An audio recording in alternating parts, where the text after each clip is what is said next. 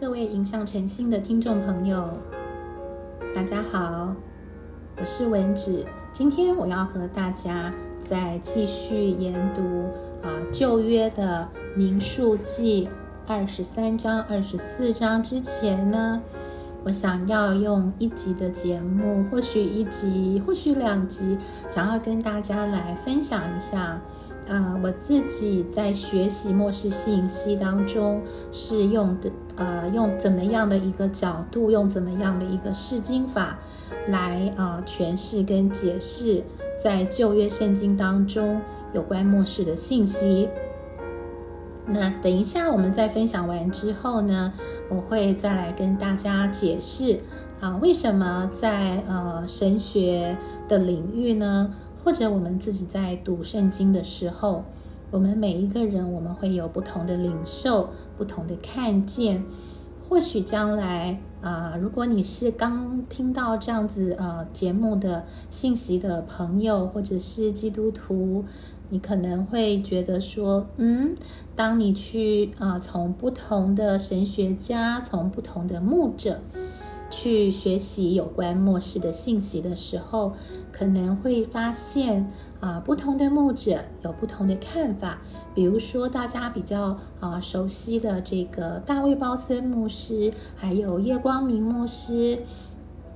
等等。如果我们在经常在网上听他们的对于圣经的教导。或者呢，是在教会当中，您自己的牧者或传道人，或者是小组长，你们在查经的时候，诶，可能大家的对某同样一段经文的解释啊，会有很很可能是很两极的解释，或者是完全不一样的这个啊释经的解解释方式。那为什么会这样呢？啊，今天我就真的在我们继续开始查考，啊，从民数记开始继续查考旧约圣经当中的这个啊末世信息之前呢，我想跟大家稍微就这个部分做一点点的这个啊说明跟解释。好，首先呢，我们都知道，如果是一位基督徒，那你就会从你开始信耶稣的时候开始，啊，你的牧者或者带领你信主的这个好弟兄、好姐妹，他们就会开始鼓励你要来读圣经。所以我们都知道啊，读圣经对于一个基督徒来说是非常非常重要的事情。那如果今天您是一位正在听《影像晨星》节目的朋友，啊，一个还没有相信耶稣，也还不太认识耶稣的朋友呢，那文职也要鼓励你。啊，在你身边有可能接触的呃，买到圣经吗？纸本的圣经，如果不方便啊，或者是呃，在你生活周围的环境你没有办法取得纸本圣经的时候，大家知道现在其实，在我们的手机上啊，下载这个圣经的 App 是非常非常的方便。那就鼓励大家啊，可以在手机上啊，在你的呃这个 App Store，在你的呃。可以下载这个 A P P 的这个啊地方，可以去下载一个啊圣经的 A P P，然后你就可以开始来读圣经了。好，那呃，接下来我们就来谈一谈啊这本圣经。这本圣经呢，我们都知道它一共有六十六卷书，对不对？从创世纪、出埃及记，一直到。新约最后的犹大书跟启示录，它一共分成了六十六本小，就是啊比较小啊的书卷哈。那其中呢有三十九卷是旧约，有二十七卷是新约。那这个整个的时间呢，大概是啊花了一千五百年左右写作完成的。那一起来写作这个六十六卷圣经的作者呢，目前的我们啊知道大概有四十多位左右。那从旧约的圣经到新约的圣经，一共是用三种的语言所写成的，有两种主要的语言，一个是希伯来文，一个是希腊文。那其中有比较小的一部分是用亚兰文写成的。那这整本书其实有一位最重要的作者，那他就是圣灵，就是我们的上帝。那这个故事的主主题呢，其实它的啊最重要的中心就是主耶稣的救赎，就是神对于我们他所创造的每一个生命的一个救赎。那从创世一直到最后的永恒，就是永生，就是我们要跟神永远的在一起。好，那这是整本圣经的一个最主要的内容。那接下来呢？我们当我们在读圣经的时候，我们可能需要有三个基本的呃态度，也就是说，这整本圣经它都是上帝的话语。那它有什么三个很重要的这个原则跟特征呢？第一个，在这个圣经当中所记载的，尤其是啊预言跟应许的部分。它是绝对不会落空的，它是绝对的可靠的，也就是说，他一定会被成就的。那我们知道，人的我们如果我们是呃很有限的人，所以我们有的时候我们讲的话，我们没有办法啊 keep 我们的 promise，对吗？所以我们有的时候我们会哎呀忘记了，或者是因为某些原因，我们就没有办法去遵守我们所说出来的这个承诺。但是在这个圣经里面所记载的每一个字，它都是可靠的，都是可信的，而且都是不会落空的。第二个，这本圣经神的话语有一个很重要的基本的特征跟原则，就是整本圣经都是完全准确、没有错误的，而且是。完全值得相信的，大家知道这个是一件多么奇妙的事情。我们刚刚有说，这本圣经里面有六十六卷书，可是它是有四十多位的作者在不同的时间、不同的地点所写作完成的。但是从创世纪读到启示录，你就会发现它完全具有一致性。没有任何的这个啊，这个呃矛盾的地方，所以这是一个非常奇妙的事情。这就可以让我们看见整本圣经都是在圣灵的引导之下啊写作完成的，所以圣经里面的记载都是准确、没有错误的。还有第三个，这本圣经神的话语有一个很重要的特征。跟原则就是，这本圣经它具有绝对的权威，绝对的权威。为什么呢？因为它是这个世界唯一的真神，也就是圣灵所启示的，也就是圣灵启示人来写作完成的，所以它是具有绝对的权威。好，那我再重复一下。这本圣经，我要在呃不晓得要花多长的时间，也是我没有办法现在预测。文只想要慢慢的跟大家来分享整本圣经当中的末世信息啊，主要我真的是想要透过这样的一个啊方式，能够把我现在所理解的末世的信息好好的记录下来，然后呢。能够传承给我的孩子，也能够跟啊空中的朋友们一起分享。那神的话语这本圣经的三个基本的特征，一个是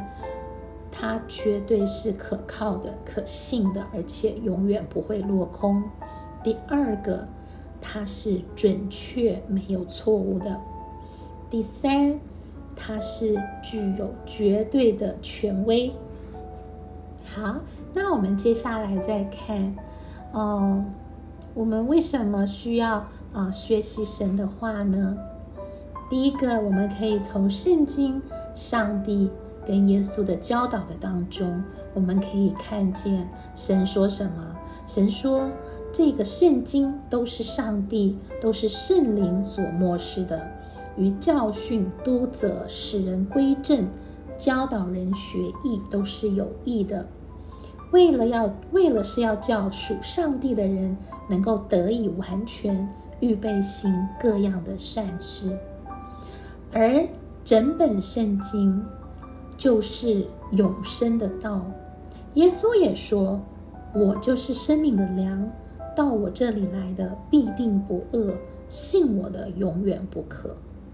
所以，我们知道，当我们信了耶稣以后。或是我们现在很很想认识这位耶稣，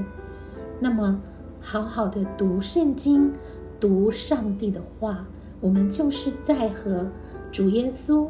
这一位永生之道跟他在一起的互动，透过读他的话语，能够更多的来认识他。圣经我圣经也说，神的道，神的话语是活泼的。是有功效的，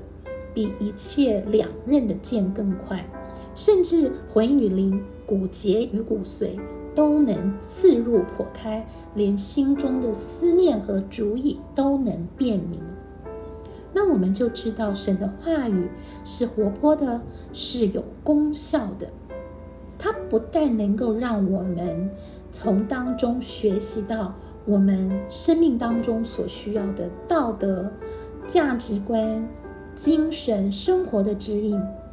它也让我们能够更多、更多的认识这位爱我们到底的上帝，而且更多的从神的眼光来看自己、看别人跟看这个世界。好，那接下来我们知道，我们读这本圣经是这么样的重要。那我相信，爱耶稣的。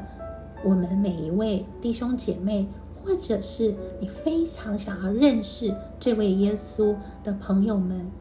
当我们开始读圣经的时候，我们要大概的了解啊，在神学上呢，我们有一种叫做释经学，一种学问，一种科学，它叫做释经学，就是解释圣经。那另外呢，一种叫解经学，啊。这个是两种不太一样的啊，去认识了解圣经的方法跟科学。那我先简单的讲一下解经学。解经学呢，它范围比较小，它是什么意思？它就是说，我们可以从圣经它的历史背景，它的一些的写作的文学的啊使用的方式，然后我们经过很系统的研究。我们就可以去确定，这个这卷书这一段经文的作者，他原来在写这本这个这个呃经文的时候，他的想法跟他原来想要表达的意义。那我们可以从历史背景，比如说这个作者他是什么时代的人，当时他所在的地方那个时代有什么样的文化、政治、地理的背景。然后我们也可以从写作的这个，他想写给谁？这个他所写作的这个对象，他写这卷书的目的，跟他所使用的语言，这就是我们所讲的历史背景当中，可以帮助我们去解释这一段的经文。另外，我们可以从这段经文的文学背景，比如说上下文之间的啊，它使用的文体，它使用的这个啊语言的这个方式啊，不同的这个呃内容，那我们就也可以去了解到哦，那我们更多的知道这个作者他原来的啊意啊，就是他原来的用意。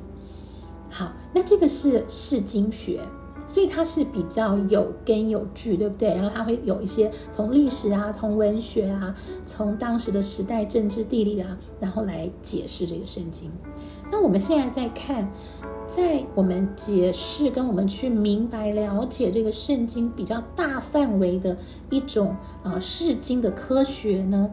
它其实主要是除了涵盖解经学的啊这个内容之外呢，释经学它还会阐明整卷书的原则啊，我们去研究的我们的思想的方向，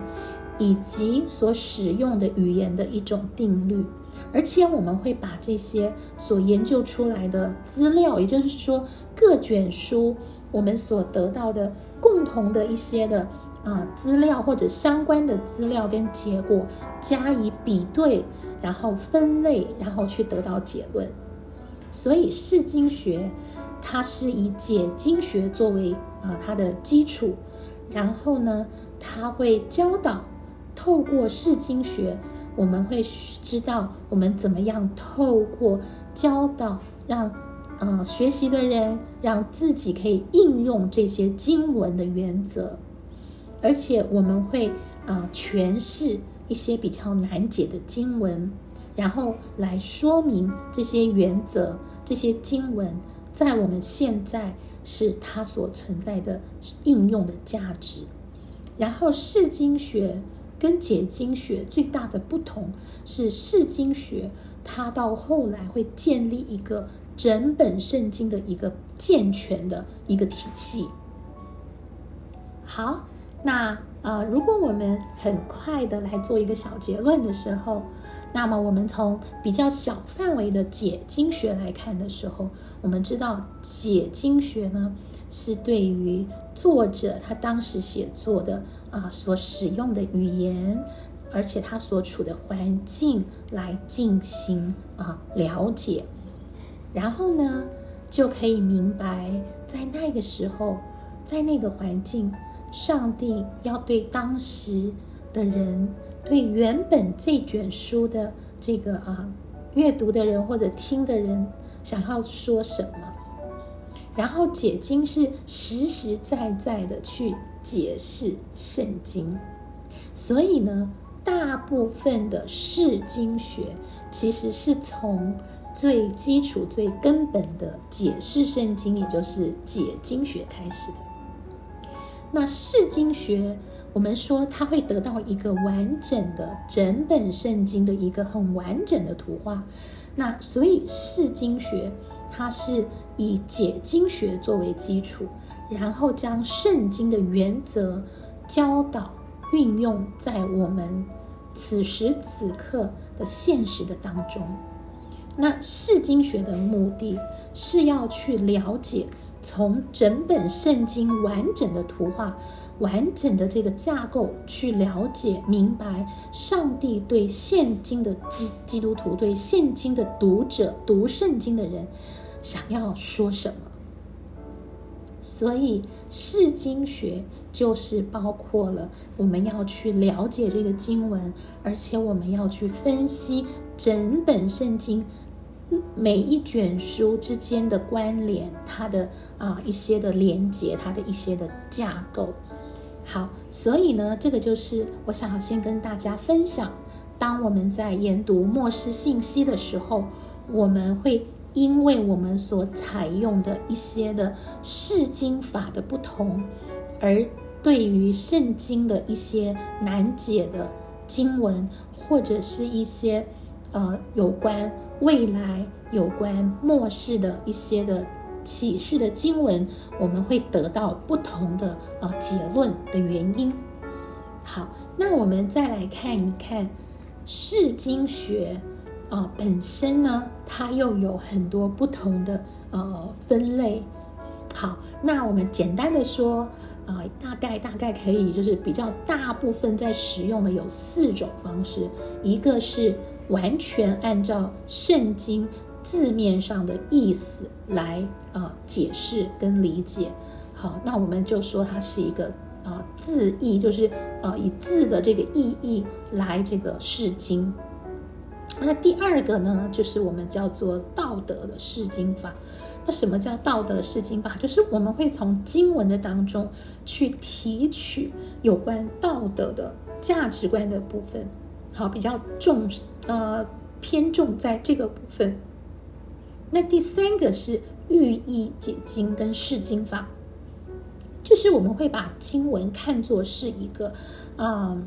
预言，大家知道吗？寓就是那个公寓的寓哈，就是我们会把圣经很多的部分看成是一个预言，然后用这个诠释跟解释预言的方式来啊，这个解释这个圣经。那还有一种呢，我们叫灵异解经法哈。那灵异解经法啊，我想呃，如果你是基督徒，你就非常的啊能够理解。那有的时候灵异解经啊，会比较失去啊这个呃圣经它原本想要表达的一些的啊原则，一些的啊真实的内容。好，那不管怎么样，我们知道在释经法的。啊，这样的一个科学的里面，其实它也有好多啊不同的分类。那我们再来看一下另外一种分类。那另外一种分类呢，我们就比较注重在有关启示啊，有关圣经里面的启示的这些的啊啊章节。呃，当学圣经的学者，或者是神学家，或者是啊牧者啊，当他们在研究圣经当中的啊启示啊的文学的时候呢，他们主要有四种的释经的方式。那简单的也跟大家来分享一下。那一种呢，我们就要称为历史论啊。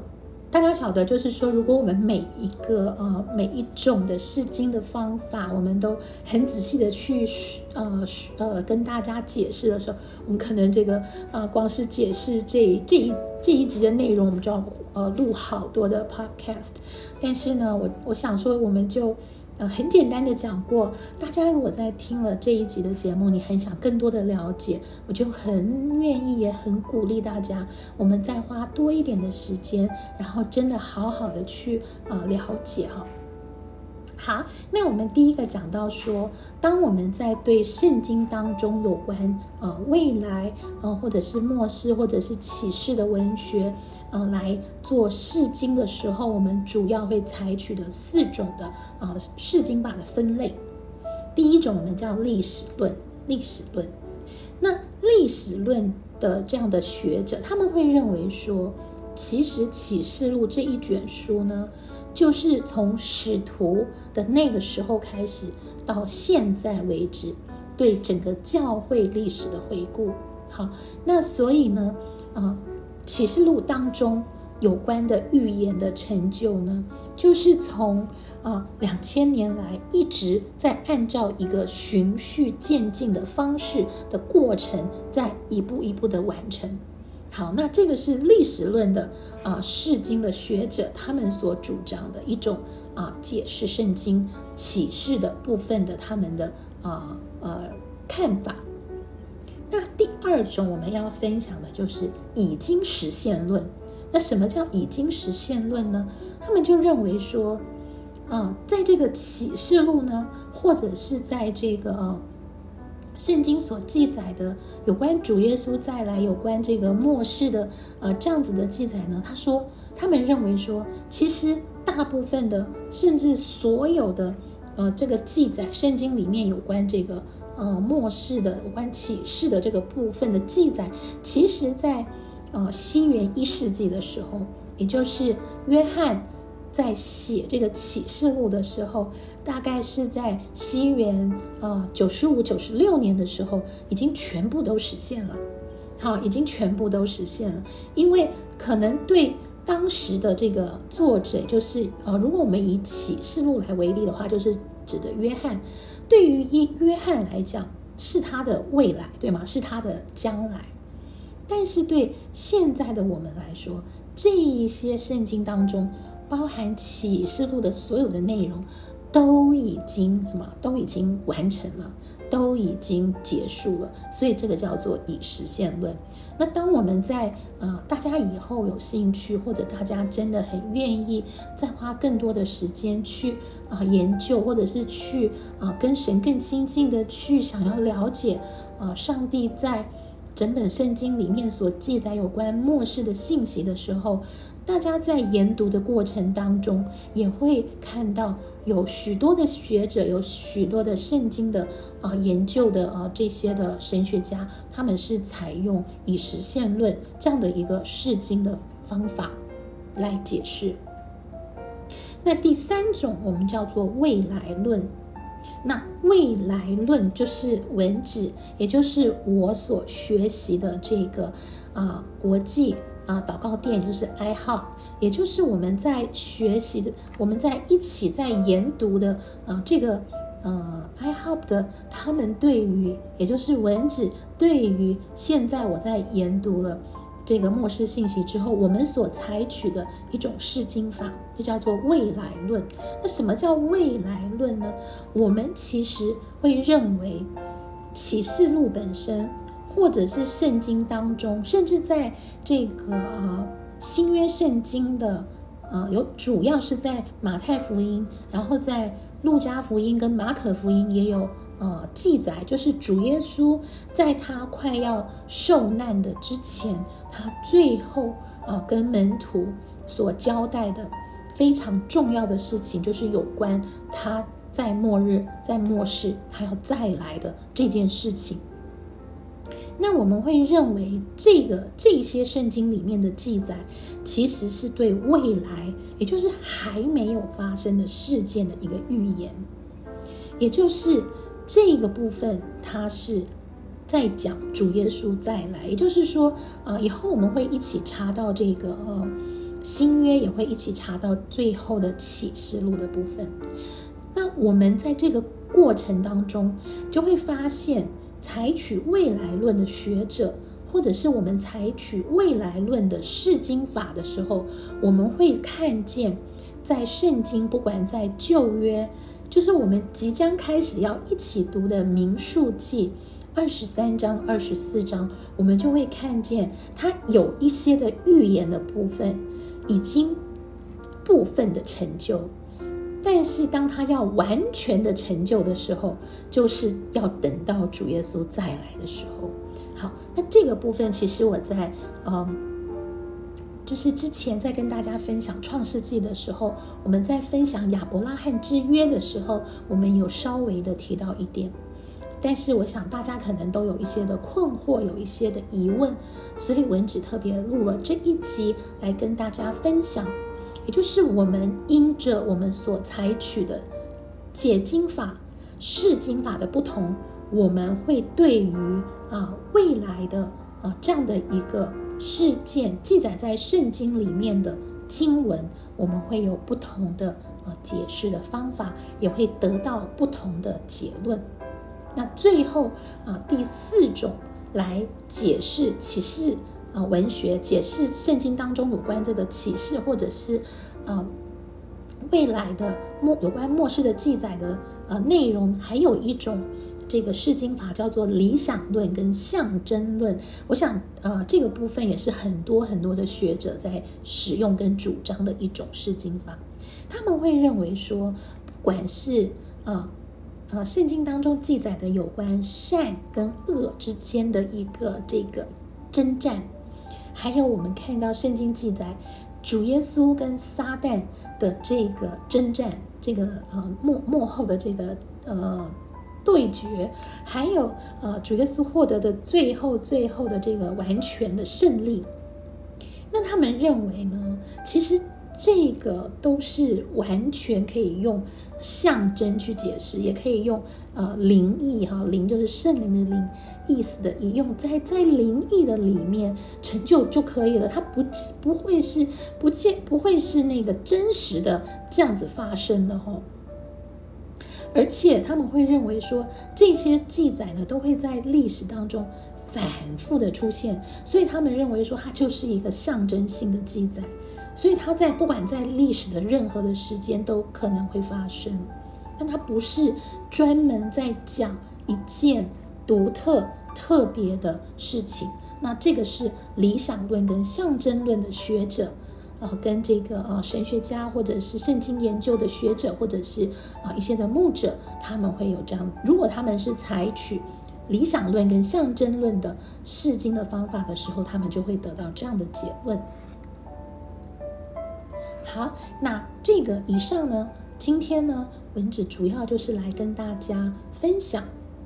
不是我们啊，不需要去这个呃，就是批评别人，或者是说我们不需要去呃说哦，只有我们是这样的解释才是对的。那那其实我们都很尊敬跟很敬重呃很多的呃学者、神学家、牧者都在非常认真的研读末世的信息，